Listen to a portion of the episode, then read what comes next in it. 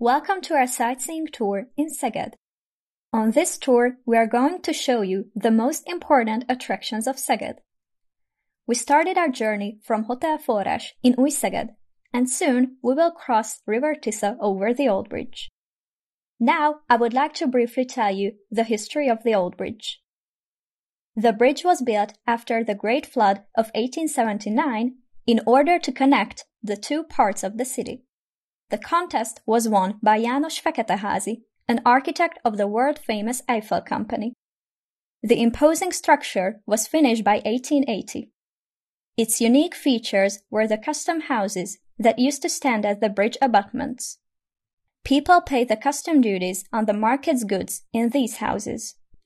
Unfortunately, the bridge was hit by a bomb during World War II, so that it had to be rebuilt in 1948. It gained a new look, which it has preserved. It was officially named City Center Bridge in 2001. Looking at the left side, you can see the towers of Votive Church, also known as the Dome, which is a later stop of our tour. If you turn to the right, you will find Móra Ferenc Museum there. The neoclassicist building was designed by Anton Steinhardt and Adolf Lang. It opened as the City Library and Museum in 1883. Today, it houses ethnographic, natural science, and other temporary exhibitions. The institution was named after its third director.